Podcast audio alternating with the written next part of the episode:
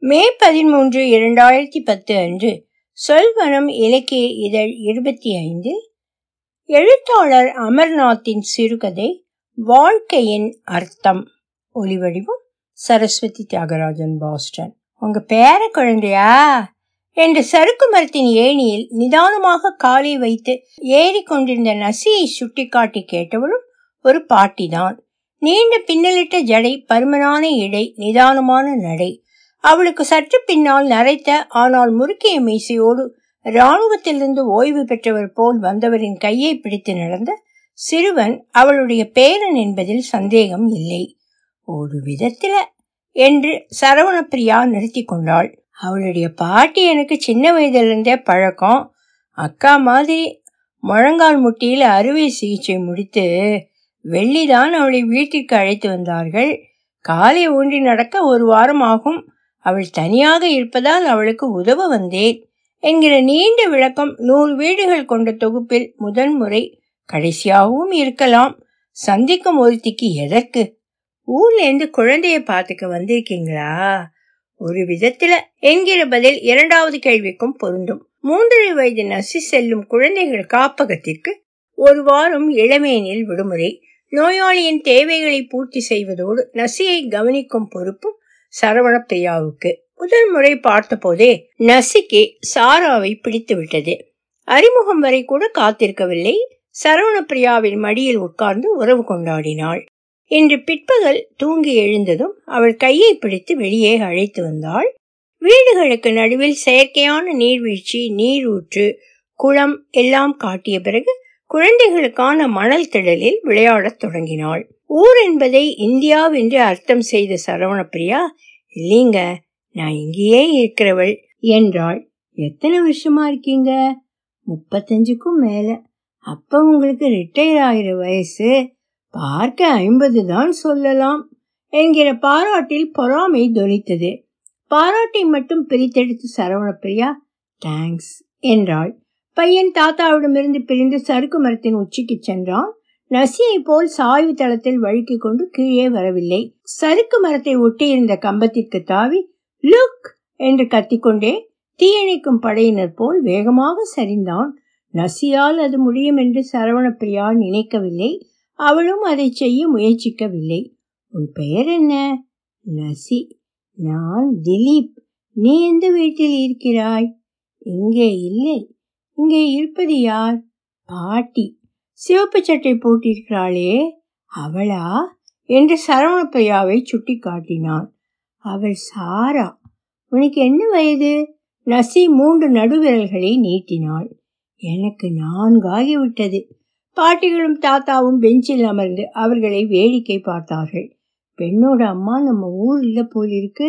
கொஞ்சம் சீன களை தெரியுது என்றாள் மற்றவள். நசியின் கண்களிலோ உடல் நிறத்திலோ இரண்டு நாளாக சரவணப்பிரியாவின் பார்வைக்கு தெரியாத சீனக்கலை மற்றவள் கண்ணில் பட்டிருக்கிறது. அதிசயம்தான். அம்மா பாதி பிரெஞ்சு பாதி சைனீஸ். என்ன தோன்றியதோ திலீப்பின் பாட்டி எழுந்து சென்று அவர்கள் விளையாடுவதை பக்கத்தில் நின்று கவனித்தாள். நசியும் திலீப்பும் சறுக்கு மரத்தை விட்டு ஊஞ்சல்களுக்கு சென்றார்கள். நசியை விட வேகமாகவும் உயரமாகவும் தன்னால் ஆட முடியும் என்று திலீப் காட்டிக்கொண்டான் பிறகு திண்ணை வைத்த ஒரு பொம்மை வீட்டில் புகுந்து வெளிப்பட்டார்கள். அங்கே போட்டியிட எதுவும் இல்லாததால் தான் செய்வதை நசி பின்பற்ற வேண்டுமென திலீப் எதிர்பார்த்ததாக தெரிந்தது. திரும்பி வந்த பாட்டி தன் கண்டுபிடிப்பை வெளியிட்டாள். அவள் மனித இயலில் மட்டுமின்றி உளவியலும் தேர்ச்சி பெற்றவள் போல முதலியே எனக்கு சந்தேகமா இருந்துச்சு. உங்க பேத்தி தானா? எதுவும் பேசுறதில்ல. எங்க பேரன் கேள்விகளுக்கு நிதானமா யோசிச்சுதான் பதில் சொல்றா. அதுவும் ஒன்னு ரெண்டு வார்த்தை தான். அவளுக்கு ஏதாவது குறைபாடா? இரண்டு நாள் பழக்கத்திலேயே நசி சராசரியிலிருந்து விலகிய பெண் என்பதை சரவண பிரியா உணர்ந்திருந்தாள். மற்ற மூன்று வயது பெண்கள் போல அவளிடம் டோரா படம் போட்ட சட்டையோ காலணிகளோ இல்லை. ஓரங்களை வெட்டிய வெள்ளை பிரெட் அவளுக்கு வேண்டாம். பழுப்பு பிரெட்டில் செய்த சாண்ட்விச் தான் பிடிக்கும். பிராக்கோலியும் ஸ்ட்ராபெரியும் தின்ன படுத்துவதில்லை. அவள் கவனத்தை நீண்ட நேரம் பிடித்து வைக்க சரவணப்பிரியாவுக்கும் ஆழ்ந்த கவனம் தேவைப்பட்டது. நசி நீ செல்லும் குழந்தைகள் காப்பகம் எங்கே இருக்கிறது? இருபது மாடி கட்டடத்தின் கீழ்த்தளத்தில். இருபது மாடிகள் இருக்கின்றன என்று உனக்கு எப்படி தெரியும்? அப்பாவும் நானும் மூன்றாவது மாடியில் நுழைந்து மின் தூக்கியில் கீழே செல்வோம். அதில் தளங்களின் எண்கள் ஒன்று இரண்டு மூன்று நான்கு பத்தொன்பது இருபது என்று இரண்டு வரிசைகளில் நான் தான் ஒன்றாவது பட்டனை அழித்துவேன். காப்பகத்தில் என்ன செய்வாய்? புத்தகங்கள் படிப்பேன். படித்ததை கற்பனை செய்வேன். எங்கே? இந்த செய்தித்தாளின் பெரிய எழுத்துக்களை படி பார்க்கலாம். Obama visits Mexico. Very good. அடுத்து என்ன கேட்கலாம் என்று சரவணப்பிரியா யோசிக்கையில் அவளே சாரா நாம் விளையாடலாமா? என்றாள். ஷூர் உனக்கு எது பிடிக்கும்? ஊனோ ஆனால் மூணு ஆட்டைகள் இந்த வீட்டில் இல்லையே. புத்தக அலமாரியில் ஒரு சீட்டு கட்டு பார்த்தேன். அதை வைத்து கூட ஊனோ விளையாடலாம். எப்படி? சொல்லித் தருகிறேன். முதலில் சீட்டுக்கட்டை எடுத்து வா. புதிதாக ஒன்றை தெரிந்து கொள்வதில் நசிக்கு எத்தனை ஆர்வம். சரவணப்பிரியா அழுத்தமாக எனக்கு தெரிஞ்ச நசிக்கு எந்த குறையும் இல்லை என்றாள். மற்றவள் அதை நம்பினாளா என்று தெரியவில்லை. நசிக்கு சமீப காலமாக வாழ்க்கையில் அதிருப்தி. மற்றவர்களின் விருப்பத்திற்கு கட்டுப்படாமல் தன்னிச்சையாக ஏதாவது செய்ய ஆசை. ஆனால் அன்று காலை விழித்ததிலிருந்தே அது நடக்கவில்லை. காப்பகத்திற்கு வரும் மற்ற பெண்கள் பார்ப்பதற்கு தங்களுடைய அம்மாக்களைப் போல இருக்கும்போது நான் ஏன் வித்தியாசமாக இருக்கிறேன்? என்று படுக்கையில் படுத்தபடி யோசிப்பதற்குள் அவள் அப்பா கிளம்பிவிட்டார். பான் கேக் தின்பதற்கு முன் அதற்கு கண் மூக்கு வாய் வைத்து அழகு பார்க்க அவள் அம்மா நேரம் தரவில்லை. காரில் சென்றபோது அவள் அப்பா சொன்ன செய்தியும் நல்லதாக இல்லை. இன்று காலை நம் பாட்டியின் சிநேகிதி சாரா ஊருக்கு திரும்பிச் செல்கிறாள். இனி நசி சாராவுடன் வம்பு பேச முடியாது. அவள் குக்கி செய்யும் போது அவளுக்கு உதவி செய்கிறேன் பேர் வழி என்று மாவை வழித்து தின்ன முடியாது. போட்டி போட்டு சீட்டு விளையாட துணை கிடையாது. எல்லாம் போய்விட்டது. மிஸ் எட்னாவும் அவள் கும்பலும் தான். அந்த குழந்தைகளுக்கு அழுக்காத உரையாடல். உன் பெயர் என்ன? நசி. நெல்லி நிக்கி நீனா லூசி என்றில்லாமல் என்ன விசித்திரமான பெயர்? நீ கூட விசித்திரம்தான். கட்டடத்தின் அடுக்கில் கார் நின்றது. நசி இறங்கியதும் அவள் பையை அவள் அப்பா எடுத்துக்கொண்டான். மின் தூக்கியில் ஒன்று பட்டனை அழுத்திய போதுதான் நசி கவனித்தாள். கண்களை ஒருமுறை மூடி திறந்து பார்த்தாள். சந்தேகமே இல்லை. தளங்களின் எண்களில் என்றும் இல்லாத ஒரு மாற்றம். அவை மூன்று வரிசைகளில் தொங்கின. கீழே ஒன்று இரண்டு மூன்று என்று ஆரம்பித்து மேல் வரியில் பத்தொன்பது இருபது இருபத்தொன்று என்று முடிந்தன. அலைபேசியில் ஆழ்ந்திருந்த அப்பாவுக்கு அந்த அதிசயத்தை காட்டி அதற்கு காரணம் கேட்டு தெரிந்து கொள்வதற்குள் கீழ்த்தளம் வந்துவிட்டது. மேலே பேச விடாமல் அவன் அவளை இழுத்துச் சென்று மிஸ் எட்னாவிடம் ஒப்படைத்துவிட்டு பாய் சொன்னான். எதையும் ஒரு வழியில் செய்யத்தான் மிஸ் எட்னாவுக்கு தெரியும். அவளுக்கு புதிதாக ஒன்றை சொல்லி புரிய வைப்பது மகாசிரம் அதனால் அவளிடம் மேல் மாடியை பற்றி நசி கேட்கவில்லை. காலை சிற்றுணவுக்கு பின் மிஸ் எட்னா பதினோரு மூன்று வயது குழந்தைகளை பின்கதவு வழியாக தோட்டத்துக்கு அழைத்துச் சென்றாள். அவள் ஏற்கனவே குண்டு நீண்ட காதுகள் தொங்கிய முயல் வேஷத்தில் பூதம் போல் தெரிந்தாள். குழந்தைகள் வரிசையாக நின்றதும் ஒவ்வொருவருக்கும் ஒரு காகித பை தந்தாள். நசி பார்வையை ஒரு கோடியிலிருந்து இன்னொரு கோடிக்கு ஓட்டினாள். நீலம் இளம் சிவப்பு மஞ்சள் வண்ணங்களில் பிளாஸ்டிக் முட்டைகள் புல்வெளியில் தலை நீட்டின. இருபத்தொன்பதை எண்ணினாள். அடுத்த முறை பார்வையை கூறாக்கி நகர்த்தினாள். இன்னொரு பதினாறு கண்ணில் பட்டன. இன்னும் சில செடிகளுக்கு பின்னால் ஒளிந்திருக்கும். மிஸ் எட்னா ரெடி என்று நீட்டிவிட்டு கோ என்று சுருக்கி முடித்தாள். சில குழந்தைகள் திக்கு திசை தெரியாமல் பாய்ந்தன. இன்னும் சில நேராக முட்டைகளை நோக்கி ஓடி வேகமாக இழுத்து பைக்குள் போட்டன. நசி நகராமல் அவர்களை வேடிக்கை பார்த்தாள். தன் வயது குழந்தைகளுடன் சேராமல் தனியாக விளையாடுகிறாள். அடிக்கடி கற்பனையில் மூழ்கி விடுகிறாள். யாரிடமும் அதிகம் பேசுவதில்லை. பேசினாலும் முழு வாக்கியங்களாக இல்லை. என்று நசியை பற்றிய குறிப்பை அவள் தந்தை மிஸ்டர் ஸ்ரீகேதனுக்கு மிஸ் எட்னா அனுப்பியிருந்தாள். அதனால் நசி நின்றது அவளுக்கு ஆச்சரியமாக இல்லை. நசி நீ ஏன் முட்டை வேட்டை செய்யவில்லை? நிஜ முட்டைகள் இல்லை. அதனால் என்ன? அவற்றுக்குள் மிட்டாய் இருக்கும். பிடிக்காது. அதிக முட்டைகள் சேர்த்தால் ஒரு பரிசு கிடைக்கும். நசிக்கு முட்டைகளை பொறுக்குவது ஒரு சவாலாக தோன்றவில்லை. வெறுமனே தோட்டத்தை பார்த்தாள். ஈஸ்டரின் போது முட்டை வேட்டை செய்தாக வேண்டும். ம் கிளம்பு சும்மா நிற்காதே. கட்டாயத்தின் பேரில் நசி அடிமேல் அடி வைத்து நடந்தாள். தோட்டத்தின் ஓரத்தை சுற்றி வந்தாள். யார் கண்ணிலும் படாமல் அகண்ட இலை செடிகளுக்கு கீழே ஒளிந்திருந்த ஒரு பச்சை முட்டையை தேடி எடுத்தாள். அதையும் பெண்களுடன் போட்டியிட முடியாமல் காலி பையுடன் அழுது கொண்டிருந்த ஒரு பையனின் பையில் போட்டால் வேலை முடிந்தது திரும்பி வந்தாள். முட்டை வேட்டையில் எட்டு முட்டைகளை சேர்த்த வயலட்டிற்கு ஒரு முயல் பொம்மை பரிசு எல்லோருக்கும் பற்களில் ஓட்டிக்கொண்டு விட்டாள். பிறகு தூங்கும் நேரம் எல்லா ஜன்னல் திரைகளையும் இறக்கிவிட்டு பெரிய விளக்குகளை அணைத்ததும் மற்ற குழந்தைகள் காத்திருந்தது போல் குரட்டை விட்டார்கள். தோட்டத்தில் ஓடி அலைந்ததன் பலன்.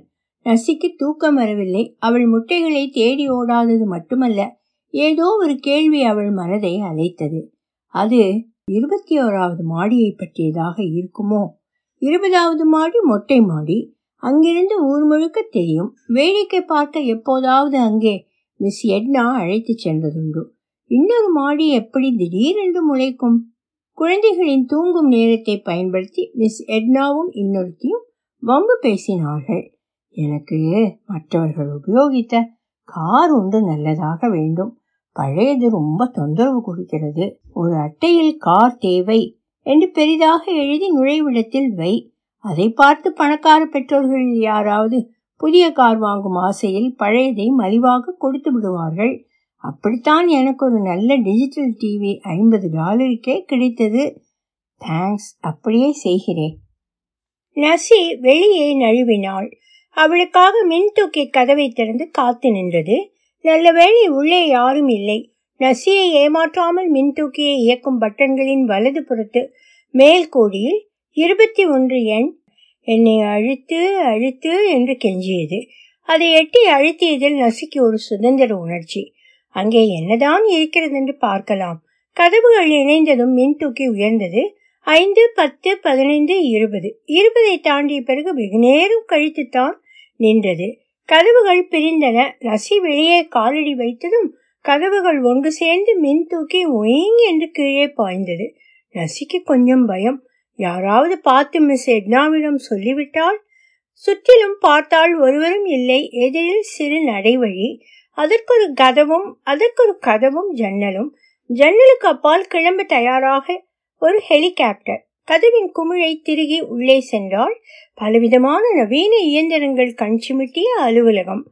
உள்ளறைக்கு செல்லும் கதவின் மேல் பெயர் பலகை. மதிப்புமிகு யமன். சில நாட்களுக்கு முன் சாரா கோவிலில் வாங்கிய ஹிந்து கடவுள்களை பற்றிய ஒரு புத்தகத்தின் படங்களை அவளுக்கு காட்டி படித்தாள். நசிக்கு தெரியும் யமன் இறப்புக்கு கடவுள். சரியான ஆளிடம்தான் அவள் வந்திருக்கிறாள். கதவை தட்டியதும் வரலாம் என்ற அனுமதி கிடைத்ததும் உள்ளே நுழைந்தாள். படுக்கை போன்ற பெரிய மேஜைக்கு பின் சிம்மாசனம் போன்ற முதுகுயர்ந்த நாற்காலியில் மிஸ்டர் யமன். படத்தில் பார்த்தது போல் கம்பீரமான சிறிது அச்சத்தை தரும் தோற்றம். அதற்கு மீசைதான் முக்கிய காரணம். கட்டான உடலின் மேல் நவீன உடை காலராட் சட்டை சட்டே கலைந்தன் காலரற்ற சட்டை சற்றே கலைந்திருந்தது. தீவிர யோசனையில் ஆழ்ந்திருந்த யமன் நசிக்காக தலை நிமிர்ந்தான். அவளை கண்டதும் அவன் நெற்றி சுருக்கம் மறைந்தது. Hi mister Yaman yeah hi young woman நசி நான் என் அப்பாவின் அலுவலகம் சென்றிருக்கிறேன். உனக்கு ஏன் காவல்காரனோ வரவேற்பு பெண்ணோ இல்லை? என்று வெளியேயை காட்டி கேட்டாள். யாரும் என்னை தேடி வருவதில்லை. யாரையும் நான் வரவேற்பதும் இல்லை. மற்றவர் வீட்டிற்கு சென்றாலும் நான் எப்போதும் அழைக்காத விருந்தாளி. அது போகட்டும் யார் நீ? நசிகேதன். யமன் அந்த பெயரை மேஜையில் இருந்த விசைப்பலகையில் அடித்து திரையில் பார்த்தான். வல்லப் கேதன் ஸ்ரீகேதன் வரிசையின் கடைசியில் நசிகேதன். நாம் சந்திக்கும் நேரம் இன்னும் வரவில்லை. நீ வழிதவறி இங்கே வந்திருக்க வேண்டும். சமர்த்தாக திரும்பி போய்விடு. மிஸ் எட்னாவிடமிருந்து தப்பி இத்தனை தூரம் வந்துவிட்டு வெறுமனே திரும்பி போக நசிக்கு மனமில்லை. அவளை அழைக்கும் கேள்வியை அவனிடம் கேட்டால் என்ன? காலி நாற்காலியில் காலை நீட்டி அதன் முதுகில் சாய்ந்து சௌகரியமாக உட்கார்ந்தாள். மிஸ்டர் யமன் ஒரு கேள்வி கேட்கலாமா? நான் இன்னும் ஒரு மணிக்குள் ஹெய்தி போக வேண்டும். முக்கியமான வேலை அதற்காகத்தான் இங்கே வந்தேன். சீக்கிரம் கேள். வாழ்க்கையின் அர்த்தம் என்ன? நசியின் கேள்வி யமனை வியக்க வைத்தது. அறிஞர்கள் ஆத்ம விசாரம் செய்து பதில் தேடும் கேள்வியை சக்கி சீஸில் இதுவரை ஒரே ஒரு பிறந்த நாள் கொண்டாடியவள் கேட்பது சரியாக படவில்லை என்ன ஏன் கேட்கிறாய்? இறப்புகளை தினம் பார்க்கிறவனுக்குத்தான் வாழ்க்கையின் அர்த்தம் தெரியும். உண்மைதான். அடுத்ததாக நசி சொன்னது யமனை வருத்தப்பட வைத்தது. நான் வாழ்ந்தது போதும் என்று தோன்றுகிறது. வாழ்வின் உச்சம் கடந்து இனி இறங்கு முகம்தான் என்று சலித்து கொள்ளும் நாற்பது வயது தாண்டியவளுக்கும் யமனே நீ எப்போது என் பிள்ளைகளின் கொடுமையிலிருந்து என்னை மீட்டுச் செல்லப் போகிறாய் என்று காத்து நிற்கும் கிழவிக்கும் வரவேண்டிய வெறுப்பு இவளுக்கு ஏன்? நசியை சமாதானப்படுத்த உனக்கு டோரா புத்தகங்கள் தருகிறேன் என்று ஆசை காட்டினான் யமன். எத்தனை வேண்டும்? ஒன்று படித்திருக்கிறேன். அது போலத்தான் எல்லாமும். புத்தகம் வேண்டாம் என்றால் டோரா படம் போட்ட போர்வை புத்தகப்பை மேல்கோட்டு எல்லாம் தருகிறேன். எதுவும் வேண்டாம். இப்போது டோரா இன்னும் சில ஆண்டுகளில் பிரின்சஸ் பிறகு ஹானா மாண்டானா. இவையெல்லாம் விரைவில் அர்த்தமிழக்கும் அற்ப விளையாட்டு பொருட்கள். ஒன்றிருந்தால் இன்னொன்றில்லையே என்கிற ஏக்கம்தான் மிஞ்சும். எனக்கு வாழ்க்கையில் நிலையான மகிழ்ச்சி வேண்டும். நசியின் மன உறுதி யமனை பிரமிக்க வைத்தது. சரி முதலிலிருந்து ஆரம்பிக்கலாம். வாழ்வதில் உனக்கு ஏன் ஆசை இல்லை? சுதந்திரமற்ற வாழ்க்கை பிடிக்கவில்லை. என்னை கேட்காமலேயே என்னை சுற்றி எல்லாம் நடக்கின்றன. என் கட்டுக்குள் எதுவும் இல்லை. உதாரணமாக என்னுடைய டிஎன்ஏ நான் கருவாக உருவான போதே முடிவாகிவிட்டது. ரொம்ப சரி. என் உயிரணுக்கள் பல தலைமுறைகளில் பரிமாண மாற்றங்கள் அடைந்தவை. உனக்கு புரிந்திருக்கிறதே?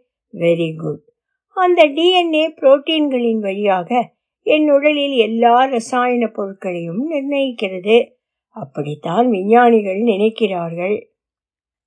என்டோபமின் செரட்டோனின் மண்டலங்கள் அவையும் நிர்மாணிக்கப்பட்டு விட்டன.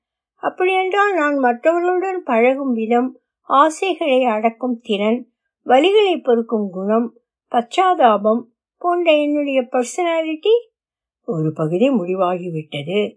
மீதி ஃப்ராய்ட் சொன்னது போல் குழந்தை பருவ சுற்றுச்சூழலின் அடிப்படையில் உருவாகும். என் புத்திசாலித்தனம் உன் பெற்றோர்களின் புத்திசாலித்தனத்தை பொறுத்தது. எல்லா வரையறைகளிலும் மிக முக்கியமானது எவ்வளவு காலம் நான் உயிர் வாழ்வேன் என்பது. அதை தீர்மானிப்பது நீ சரியா? அது என் தொழில். நான் பார்க்க போகும் தொலைக்காட்சி நிகழ்ச்சிகள் பெரும்பாலும் தென் கலிபோர்னியாவில் தயாரிக்கப்படும். திரைப்படங்கள் ஹாலிவுட் உலகில் அதற்கு ஒரே ஒரு போட்டியான பாலிவுட் இரண்டும் நீ அந்த படங்களை வாங்கியோ வலைத்தளத்திலிருந்து இறக்கியோ பார்க்கலாம். எனக்கு தெரிய வேண்டிய உலக செய்திகள் மர்டோக் சாம்ராஜ்யத்தை பெருக்கும் நோக்கில் சேகரித்து தரப்படும். என் பாட புத்தகங்கள் நீ இருப்பது ஹியூஸ்டனில் அதனால் டெக்சஸ் பள்ளி நிர்வாக குழுவினர் விருப்பப்படி அவை எழுதப்படும். வரலாற்று பாடத்தில் சோஷலிஸ்டுகள் என்கிற முத்திரை குத்தி மகாத்மா காந்தியையும் ஹெலன் கெல்லரையும் அவர்கள் அகற்றிவிட்டால் அதை மாற்ற நீ செய்யக்கூடியது எதுவும் இல்லை. ஆறாயிரம் ஆண்டுகளுக்கு முன் மனிதனும் டைனோசாரும் சமகாலத்தில் வாழ்ந்ததாக சொல்லும் கட்டுக்கதையை நிஜமாக நடந்தது போல அறிவியலில் போதித்தால் நீ கேட்டுக்கொண்டு சும்மா இருக்க வேண்டும்.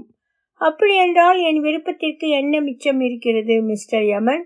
இப்போது சொல். நான் ஏன் தொடர்ந்து வாழ வேண்டும்? வாயாடியாக இருக்கிறதே இந்த பெண் என்று நினைத்தாலும் நசியின் நியாயமான கேள்வி யமனை யோசிக்க வைத்தது. பதில் கிடைத்ததும் நசியை பரிவுடன் பார்த்தான். நசியே என் மடியில் வந்து உட்கார். கவலைப்படாதே. எனக்கு தர்மராஜன் என்று இன்னொரு பெயர். நேரம் வருவதற்கு முன் உயிர்களை நான் திருட மாட்டேன் நசி நாற்காலியிலிருந்து இறங்கி மேஜையை சுற்றி நடந்து அவன் சொன்னதை செய்தாள். தோளுக்கும் கீழே இறங்கி அவள் கரும் பழுப்பு கூந்தலை யமன் அன்புடன் தடவினான். நசி நீ சொன்னது எல்லாம் சரி.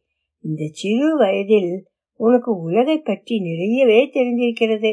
ஆனால் ஐம்பது சதம் விதியை விட்டுவிட்டாய். அதென்ன? நான் கேள்விப்படாத விதி. ஒரே மாதிரியான இரட்டை குழந்தைகள் ஒரே சூழலில் வளரும்போது ஒன்று மனநோயால் பாதிக்கப்பட்டால் இன்னென்றுக்கும் அதே நோய் வரும் என்றுதான் எதிர்பார்ப்போம். ஆனால் அப்படி நடப்பதற்கான சாத்தியக்கூறு ஐம்பது சதம்தான். அதனால் உன் டிஎன்ஏ வரிசையை நீ தேர்ந்தெடுக்கவில்லை. நீ வளரும் சூழலையும் உன்னால் மாற்ற முடியாமல் போகலாம். ஆனால் அவற்றின் போக்கில் மிதந்து செல்வதும் அவற்றுக்கு எதிராக நீந்துவதும் ஒரு நாணயத்தின் இரண்டு பக்கங்களைப் போல். எது நடக்கும் என்று தெரிய நான் இதை சுண்டப் போகிறேன். என்று யமன் ஒரு காசை எடுத்து காட்டினான். அதன் ஒரு பக்கம் எருமை கடாவின் தலை இன்னொரு பக்கம் சுருக்கு முடியின் பூ போல் சுற்றிய பாசக்கயிறு. பூவா தலையா? சீக்கிரம் சொல். பூ விழுந்தால் டிஎன்ஏ டெக்சாஸ் பள்ளி நிர்வாக குழு. ஹாலிவுட் நிர்ணயித்த பாதைதான் உன் வாழ்க்கையின் தலைவிதி. தலை என்றால் இயற்கை விதித்த எல்லைகளை உணர்ந்து அவற்றுக்குள் உன் விருப்பப்படி வாழ்க்கையை அமைத்து சந்தோஷப்படலாம். இது வெற்று அதிர்ஷ்டம். என்று முகம் சுழித்தாள் நசி. என் முயற்சியால் தலைவிழச் செய்ய வேண்டும். அதை கேட்டு யமன் திருப்தி அடைந்தான். நீ புத்திசாலி பெண். இப்படி சொல்வாய் என்று எதிர்பார்த்தேன். உயிரணுக்களும் சுற்றுச்சூழலும் ஒரு மனிதனின் வாழ்க்கையை முழுமையாக சித்தரிப்பதில்லை. அவை தொழாத பகுதியை பயன்படுத்தி தன் வாழ்க்கை கதையை விரும்பியபடி எழுத அவனுக்கு சுதந்திரம் இருக்கிறது. பலர் அதை பயன்படுத்துவதில்லை. நீயாக ஒரு விளையாட்டை ஆடும்போது சொந்த கற்பனையில் லயிக்கும் போது புதிதாக ஒன்றை சற்றிக்கும் போது சுண்டப்படும் இந்த நாணயத்தின் தலை உன்பக்கம் சாயும். காசிப் கேர்ள்ஸ் நீ பார்த்தாக வேண்டும் என்று யாரும் கட்டாயப்படுத்த முடியாது. ரிச்சர்ட் டாக்சின்ஸின் பூமியின் ஒப்பற்ற காவியம் மற்றும் ஜேம்ஸ் லோவன் எழுதிய ஆசிரியர்கள் சொன்ன பொய்கள் போன்ற புத்தகங்களை படிப்பதை யாராலும் தடுக்க முடியாது. அவ்வளவுதானா? யமன் குறும்புடன் சிரித்தான். இன்னும் எவ்வளவோ? அதையெல்லாம் தேடுவதுதான் வாழ்க்கையின் அர்த்தம். நானே சொல்லிவிட்டால் மீதி வாழ்க்கை உனக்கு எப்படி சுவாரஸ்யமாக இருக்கும்? நானே கண்டுபிடித்துக் கொள்வேன். நசியின் தன்னம்பிக்கையில் யமனுக்கு சந்தேகம் சிறிதும் இல்லை. அவன் மடியில் கட்டிய அலைபேசி அதிர்ந்தது. நான் கிளம்ப வேண்டும். ஹெய்டியில் என்ன அவசர வேலை? நீதான் நியூயார்க் டைம்ஸின் தலைப்புகளை படிக்கிறாயே. நாளை தெரியும். என்னை அலட்சியம் செய்யாமல் நேரம் தந்து பேசியதற்கு நன்றி மிஸ்டர் யமன் என்று நசி அவன் மடியிலிருந்து இறங்கினாள். துயரங்களும் ஏமாற்றங்களும் நிறைந்தது என் தொழில். யாராவது அதை செய்துதானே ஆக வேண்டும்? சரியாக சொன்னாய். சிறிது நேரம் உன்னோடு பேசி என்னை மறந்திருந்தேன். உனக்குத்தான் நன்றி என்று அவனும் எழுந்தான். நசியின் கையை பிடித்து இரண்டு கதவுகளை தாண்டி நடைவழிக்கு வந்து மின் தூக்கியை அழைத்தான். உன் மனம் செல்லும் வழியில் உன் கால்கள் நடக்கட்டும். உயிர் சக்தி உன் பயணத்திற்கு ஒளி வீசட்டும். நீ ஆத்ம திருப்தி அடைவதற்கான அறிவும் மனத்தின்மையும் உனக்கு கிடைக்கட்டும் என்று ஆசீர்வதிப்பது போல் யமன் சொன்னான். அடுத்த முறை சந்திக்கும் வரை நாம் நண்பர்களாக பிரிவோம். மின் தூக்கி வந்து நின்றதும் குனிந்த யமனின் கன்னத்தில் முத்தமிட்டு நசி பாய் சொன்னாள். திறந்த கதவுகளுக்கிடையே நுழைந்தாள் கதவுகள் மூடிக்கொள்ள யமனின் உருவம் மறைந்தது. மின் தூக்கி வேகமாக கீழே இறங்கியது. மற்ற குழந்தைகள் விழிப்பதற்கு முன் அவள் திரும்பி விடலாம். ஒன்றாவது பட்டனை அழுத்த போகும்போது நசி கவனித்தாள். தளங்களின் எண்கள் பழையபடி இரண்டு வரிசைகளில் தொங்கின. ஒன்றிலிருந்து இருபது வரைக்கும். கத்தோபனிஷத் ஆசிரியருக்கு நன்றி. ஒலி வடிவம் சரஸ்வதி தியாகராஜன் பாஸ்டன்